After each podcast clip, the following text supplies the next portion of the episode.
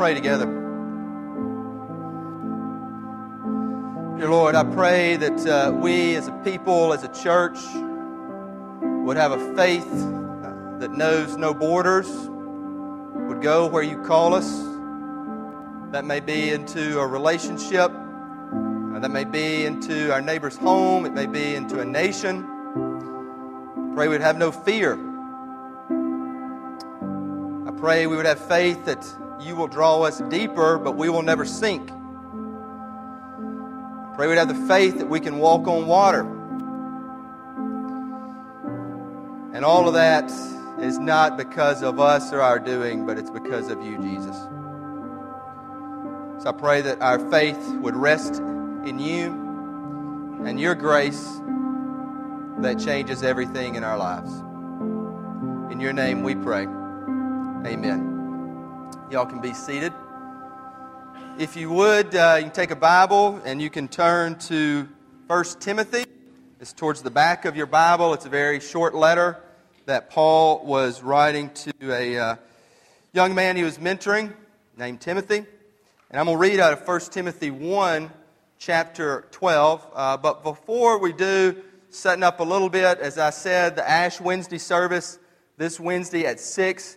That will kick off the Lenten season, which next week we will start a new series that we are calling Last Night. And we are looking at the last night of Jesus' life before he went to the cross. And we're going to be looking at specific scenes, uh, such as the Last Supper, such as Jesus before Pontius Pilate, such as Peter's denial. So that's the series that's going to be taking us through Lent. But today we close out a series we began at the beginning of the year that we called How Does Jesus Change My Life? And we have looked at different ways from our need for approval to forgiveness. And today we close with simply everything. Because how does Jesus change our life? He indeed changes everything. And I hope and pray that we will see that this morning. So, 1 Timothy chapter 1, and I'm going to read. This is Paul writing Timothy, verse 12 through 17. I thank him who has given me strength, Christ our Lord, because he judged me faithful, appointing me to his service. Though formerly I was a blasphemer, persecutor, and insolent opponent. But I received mercy because I had acted ignorantly in unbelief. And the grace of our Lord overflowed for me with the faith and love that are in Christ Jesus. The saying is trustworthy and deserving of full acceptance that Christ Jesus came into the world to save sinners, of whom I am the foremost. But I receive mercy for this reason that in me, as the foremost, Jesus Christ might display his perfect patience as an example to those who were to believe in him for eternal life. To the King of ages, immortal, invisible, the only God, be honor and glory forever. Amen. Now then, I want to share a couple things that I hear, uh, not necessarily all from people here, but some folks here and other folks in uh, that I'm in relationship friendships with. Some some things I hear often are you know, that's, that's great. I think I'm saved. I think I'm going to heaven, but man, my life is still jacked up. I hear, uh, and I'm just going to take a Sunday off. I hear, man, it was easy to sleep in that day. Uh, I hear my marriage is on the rocks. I hear marriage is in shambles. I hear I'm still worried about my son or daughter. I hear I really don't know what God is doing in my life, much less if He is in my life. Uh, those are very common things that I hear from people who would profess to have a home or place in heaven or confess to be saved. And I want to ask this question if we are saved, we've used that word before, or if Jesus is in our heart, has He not changed everything? I would say yes, but here's my questions today. Does Jesus change everything when everything around you doesn't really seem like it's changed at all? And the second question would be Is Jesus your everything? Is he our everything. Jesus Christ changes everything. If He is in your life, in your heart, He changes everything. One important thing to remember He doesn't change it from the outside in, He changed from the inside out. Starts in the heart, just like He said, you know, a seed that drops into the ground and grows. Starts inside and goes outside. So it could easily be that you receive Him, you believe in Him, but your world does not look any different. But it will, I believe. It may not look the way you want, it may not look the way we want, but it will ultimately look different if it begins in the heart. Jesus Christ changes everything. Jesus Christ changes everything in your life. He changed everything in Paul's life.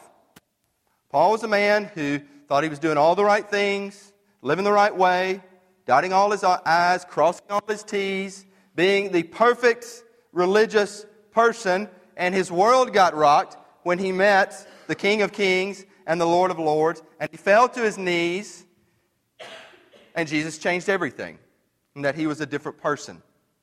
And after that, he did something that we really want to do here at Bellwether. He began to raise leaders.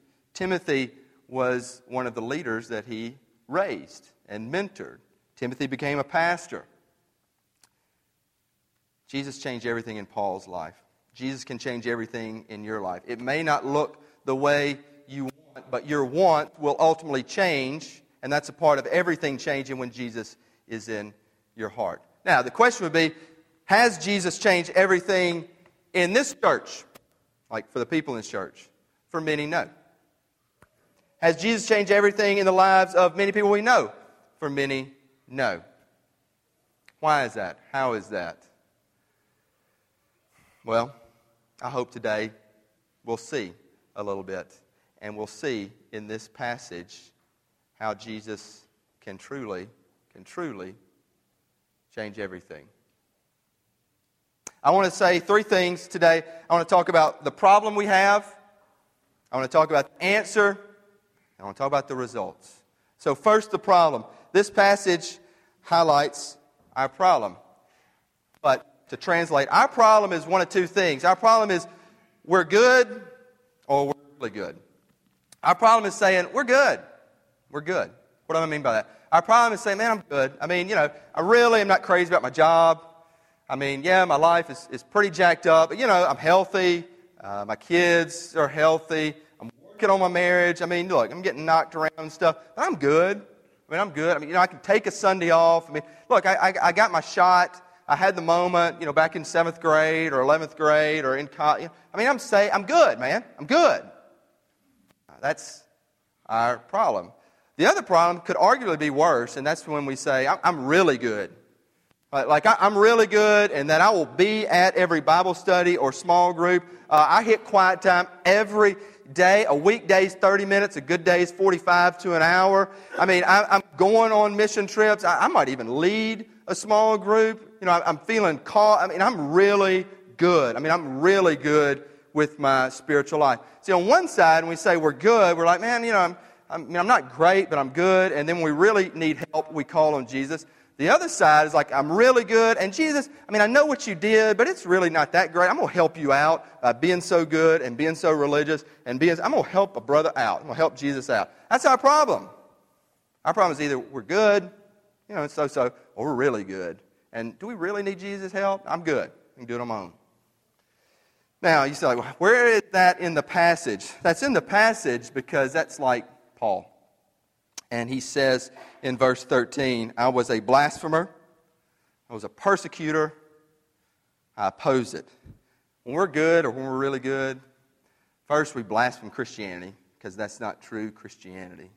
We're persecutors because we may not say it, we may not verbalize it, but mentally we'll, we'll persecute those who are not good, you know, or who are not looking good, or certainly who are not really good, who are not up to snuff of our religiosity, self, or spiritual life. And it's like we oppose Christianity. Amen. We oppose what Jesus has done. Because if we're good, we really don't feel like we need him in, until we're in dire straits. If we're really good, we really don't think we, are helping him out. So we can be like Paul. That's, that's the problem. So, well, what's the answer? What's the answer? The answer starts the answer starts with saying we're not good. We're not good. You're like, whoa, whoa, I'm good. No, no, we're not good. You're like, no, I'm good. I mean, you know, I'm good. No, we're not good. And a lot of times we have to get out of the mindset of, you know, on one side you might understand it's like secular humanism, like everybody's good. On the other side, it's like that old Coca-Cola commercial, just, you know, grab hands or light a candle, everybody around. The, you know, that's what we kind of want to believe. That's not what Christianity says. That's not what the Bible, Bible says. We're not good. Like, whoa, how are we not good? Paul says it clearly here. He says, verse 14, the grace of our Lord overflowed for me. How does that say? How does that mean I'm not good? What is grace? We talk about grace a lot, but we rarely define it. Grace is undeserving, so we don't deserve it. It's unmerited, we can't earn it. So then, translation, if grace is undeserving and we get grace, that means we don't deserve grace, and that means we're not good. You see what I mean? If grace is free and grace we don't deserve it, then there's something in us that doesn't deserve it. There's something that's not good. So Paul realized who I was, yet still God's grace overflowed in me. And that grace led to, he says, faith, Often you have to believe in the grace. Yes, it can start like that, but I believe the grace leads us to have greater faith and believe more. And love. That we love our fellow neighbor, we love our church family, but we love Jesus. That faith and love come from Him when the grace overflows in us. You say, yeah, great preacher, my life is still jacked up. You know, I mean, grace, good, faith, love, heard it, but still got my issues. Still don't have everything I want. Well, what we need to realize is that those everythings that we want will not however you want to define it, fulfill us, sustain us, uplift us, carry us. It'll never be enough. The everythings in our pecking order will never be enough. We won't have enough friends. We won't have enough relationships. We won't get enough love from family. We won't get enough travel time. We won't get enough vacation time. We won't have enough. To- It'll never be enough. It'll never be enough. And a lot of those are good things I just mentioned family, friends, but they become idols. What's an idol? An idol is a good thing that becomes an ultimate thing. And we make our everythings idols. So, what's the answer? Answer is verse 15 again. It's grace, but I'm going to keep going on. Verse 15, I love this verse. Look at it. It says, The saying is trustworthy and deserving of full acceptance that Christ Jesus came into the world to save sinners, of whom I am foremost. Look, just break this down. This is the gospel. This is, this is it. This is the answer. This is, I can't say well, but Scripture says it so well. It says the saying, it's trustworthy. You can trust it. And it's deserving of full acceptance. Believe it. He, I love that how he just separates trustworthy and deserving full acceptance. You accept it, trust it. That Christ Jesus came into the world. He came to us came into this world. What? Not to condemn, not to judge, not to act holier than thou, but to save. To save sinners. And then I love the end where Paul says, Of whom I was the foremost. Actually, he says, Of whom I am the foremost. And actually, he highlights in uh, earlier in the chapter sinners and sin and sin. And he says, I'm the worst. I'm the worst of all. I'm not good. But thank God Jesus saved me. It's the gospel. Now, I believe many of you have heard that before. Uh, I believe you've heard it here. Uh, I believe many of you believe that or would like to think you believe that. But I want you to see it today. And I pray you'd see it in a way that maybe you've never seen it before. I mean, I want you to literally, viscerally see it. So I'm going to start with this table here. And just imagine uh, this table. I mean, it is, it is physical, literal. This, this table is, is a church is a church. It, it says, in remembrance of me. This table was actually uh, used by a previous church here. So, so this is a church, and a lot of times we act a certain way when we come to church. And we act in a way that really Jesus would like it to be different. You're like, what do you mean? What do you mean? Well, we, we bring our stuff to church. I mean, we bring, whether you call it a sin or we bring our lives, and we really don't allow fully, we don't believe fully that Jesus changes everything. So, so when we come and we highlight this a lot, we want to be authentic, we want to be real. So, so we come and we, we bring our stuff, the stuff of our lives, the stuff of our heart, the stuff that defines, we, we bring it to church. And I'm going to bring it here in a second. But we bring it to church, but we don't let Jesus change everything. We don't let him cover everything. We don't let him overflow everything in our lives. We're like, what do you, I, it's going to make sense in just a second. Just stay with me. Church. And then we come to church, and we're like, I'm good, you know, or I'm really good. We come to church, and we bring our stuff. What's our stuff? Well, here, here's some stuff that we can bring, and also some, some of my stuff. So I'm going to be honest, but I'm going to be general at the same time. Let's start with the easy thing. Let's start just good times. We bring our good times, especially at Bellwether. We want to be authentic, we want to be real. So we bring, you know, part of our lives. We got the good times going, you know. We, we start there, and we got our good times, man. Uh, and pick your poison. Not, I'm not saying that's poison, but, but, you know, whatever it is, that's beer. And we're like, man, I'm bringing my good times, and, you know, I like to party, or I like to throw down, or I just like a beer every now and then. We bring it. Just bring it to church, put it on. Here it is. But then we bring more stuff out of our lives. First, we bring our love of self and our love of image. You know, not my mirror, okay, first off. you know, it's not my wife's either, but you. Bring our love of image and self. We bring a desire to be in the right club, or maybe even in the right magazine. And this is Social South, not my magazine either, okay? We bring our, our love of clubs and relationships, supper clubs, you know, whatever that is, you know, being in the, I mean, I, am never in, I don't want to be in it, but, you know, being in those pictures that some of y'all are in, and we're in there. We bring that to church. We bring our hobbies. We bring our hobbies. Uh, this would be a deer. Some of y'all don't know. Uh, I am uh, I'm not an expert. I'm a novice, but I love to hunt. So this is some of my stuff. You know, bring it you know, let's be real. You know, I like to hunt, or like, you know, let's be real here. We bring it. Uh, other hobbies would be love baseball, love sports. We'll throw the sports jokes. This is not Ole Miss State. This is New York Yankees. I'm trying to be safe here. I love my New York Yankees. Love them. It's an idol. I'm, that's why I'm preaching this. Just bear with me. Love sports. Then we can get into even, you know, like, you know, I was like nastier sins dirtier stuff. I mean, you know, I hadn't even touched on lust. You know, I really thought about, I, do, I talked about staff. You know, Sports Illustrated swimsuit issue has just come out. and I was like, should I throw that on here? But then I was like, I really don't want to see buying that, and I really don't want to be tempted to look at it. So here's my imaginary Sports Illustrated swimsuit issue that I know somebody of you throw that down there too, okay? But, you know, who needs a magazine when you got an iPhone? You know, iPhone, it, key phrase being I there. And communication or the world, good or bad, you got that. More, I keep it coming out. What idols of books? I love books, love to read. So I got a mystery here. I'm not going to tell you what it is. I got a history here. I love my books. You know, I'm just bringing our stuff. Then, um, you know, again, communication, computer with the iPhone, all that stuff. You can find anything. Then oh man, even even family. Like family's good. Yeah, family family. Love my kids. Love my wife. Bringing it, man. I'm, I'm here. This is, I'm on my church. You know, this is my stuff. This is my life. Then you can be like, how does you know how does the world define you? Defines by education.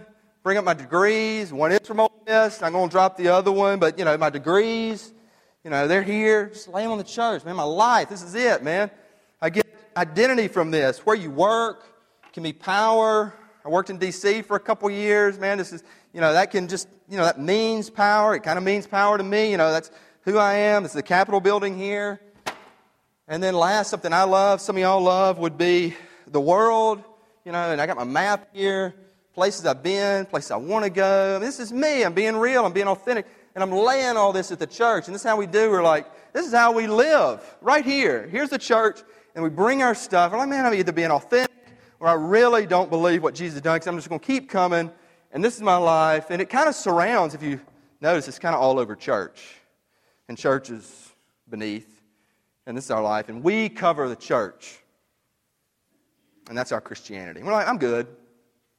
Or sometimes I get the Bible there too, I'm really good.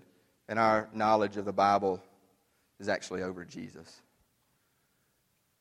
So, what's the answer? Well, I said the answer in the Bible, but I said I really want you to try to see it today, hopefully, prayerfully, in a way you've never seen it before.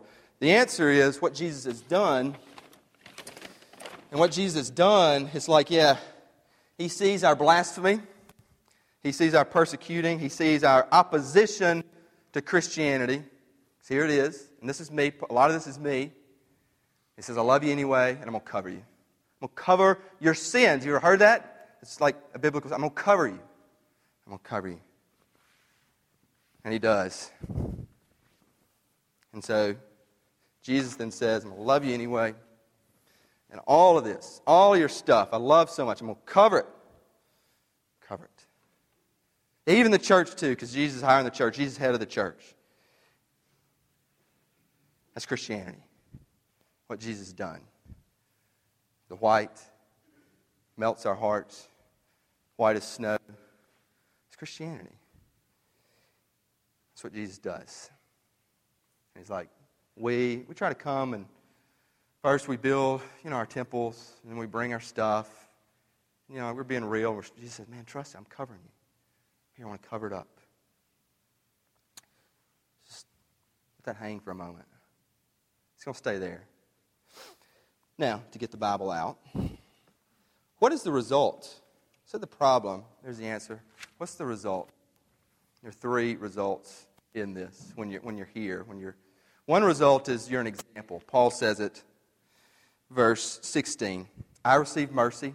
Jesus gives us mercy for all our idols. For this reason, that in me, as foremost, Jesus Christ might display his perfect patience as an example to those who were to believe in him for eternal life. How am I an example? You're an example because people know you and they know all your stuff, and then you let Jesus cover you and you rest in that Jesus is covering you, and they see you and they're like, so you can still see the stuff in here. So if this was me, you still like see, you can still see those habits or sins, and you, but Jesus covered it. So you could know, look at this is not a perfect person. But he's an example because he's letting Jesus cover him. So y'all can be an example with your stuff, you know, you bring it and everything, and letting Jesus and what he's done cover you. And you're an example. Like, I know he's not perfect. I see, I see this stuff in there, but he's trusted in Jesus. And Jesus is over his life. So the result is first, we're examples when we allow this, when we let Jesus love on us, when we trust in him. That's we trust in the grace. We believe in it, what he's done. But there's more. He's an example. Then you go for Jesus. Rewind to verse 12. Paul says, He judged me faithful, appointing me to his service. See, when we trust in Jesus, when we believe in his grace, when we rest in his love, then we're like, man, he's done this for me. Because, see, in this is a very broken person that, you know, look for human ways to, you know, either try to be real or try to get relationships or try to get fulfillment or even like, I'm going to put this on top of the church so that at least, you know, I'm coming to church and trying to show that I'm, I'm work. But when you realize that, man, Jesus overwhelms you. Jesus is everything. It is personal. He does it for you. Does it for you. Does it for you. Then you're like, it does change from the inside out. And then you want to go and serve Him. And that service may be here in this church. It may be your next door neighbor. It may be to far flung countries, but you're like, He's given me this, and I can, I can serve Him. Just like Paul. Paul goes to serve Him. So you're an example. You go, and you know. And this is honestly most important of all. You know Jesus as everything. I mean, you know Jesus everything of the universe, of time, of history. Like, where does it say this? Verse 17 to the King of ages, immortal, invisible, the only God, be honor and glory forever and ever. Not only are you an example, not only do you go, but you know that our Savior is, I mean, King of glory, King of kings, King of ages. He will come again when he decides. And he will not come as like what we sometimes think of him as like meek and mild and hippified with sandals and long hair and all that. Not that anything's wrong with that, but you know, that's how we think of him. He'll come with, man, with clouds and with power and with lightning in glory as king of the universe, of time, of history. And that's who we serve. That's who saved us. And he'll clothe this world with a new world. Like the white comes over our lives, the white will pour over this world. It'll happen. To that day we wait. So you're an example. You go and you know. You know Jesus is something entirely different. You know Jesus is everything. Everything in your life, everything in history. I'm going to close briefly, and then we're going to invite y'all to communion. Have a godly ambition. Use that phrase, godly ambition for uh, this, this place, this community, this family, this church. A godly ambition that lives would change, would like really change, that, that leaders would be raised in Christ, through Christ, by Christ. This is how it happens. This is how it happens. Knowing this. Have a godly ambition that marriages would be restored, uh, that families would be united, that families would be raised in the power of Christ. And he would be central to their life. I have a godly ambition that this church would make a profound impact in our lifetime. There will be other lifetimes of this church and other cities, but in our lifetime, God will do phenomenal work in raising his kingdom both here in our city and around the world. That's godly ambition. It can happen. It is happening, but it can happen more. But something has to happen for it to happen. You, in the plural, but you individually have to make a response. You have to respond and, and really say, you know, I've been, I've been living this way. I'm just coming to church and kind of throwing my stuff out there and not trusting. I've, I've been using excuses, that, well, it's easy to sleep in, or it's easy to miss today, or you know, I, my marriage is still in trouble, and or I, am just really, I'm, you know, I'm good, I'm good, I'm good, or I'm really, really. We got to respond to trust what Jesus can do to your life, and that He will send you forth on a great mission, which is His mission for His new world, which He will ultimately complete when He returns. But you got to respond. You got to respond. And all I can do first is preach it and say, please, and trust the Holy Spirit works. Then we as a church can help you walk together. You're like, man, I, I got you. That looks nice. Maybe it's a great illustration, but, but I, you know, I'm still, still not there. Just take a step and trust. Jesus will cover you, and then Jesus will change you and ultimately, I believe the bad stuff in there will melt, affections will change, and the good things can be used for His glory. So that can be your work, or your education, or your travel. Your affections change. Like, because of what Jesus done, I love different things. And I want to do different things. I want to do different things in my life. I want to do different things in my marriage. I want to do different things in this world because of Jesus. That's how everything changes. All I can do is preach that, say please, and trust the Holy Spirit to work. But you have to respond. Let's pray together. Dear Lord, I pray that people would begin to see Jesus as it's in a different way, as everything. That you have done everything. You have done everything for us. You've, you've done everything for us. You said it's finished. It's finished. You, you cover us. You flood us. Your grace overflows, as Paul said. Forgive me, uh, forgive us when in, in, our brokenness we just, you know, we just see church as a place and we, we bring our stuff and we think we're good or we've got our shot of salvation and we're okay. I pray we'd see Jesus so much more that you cover us, you fill us, and you're always there.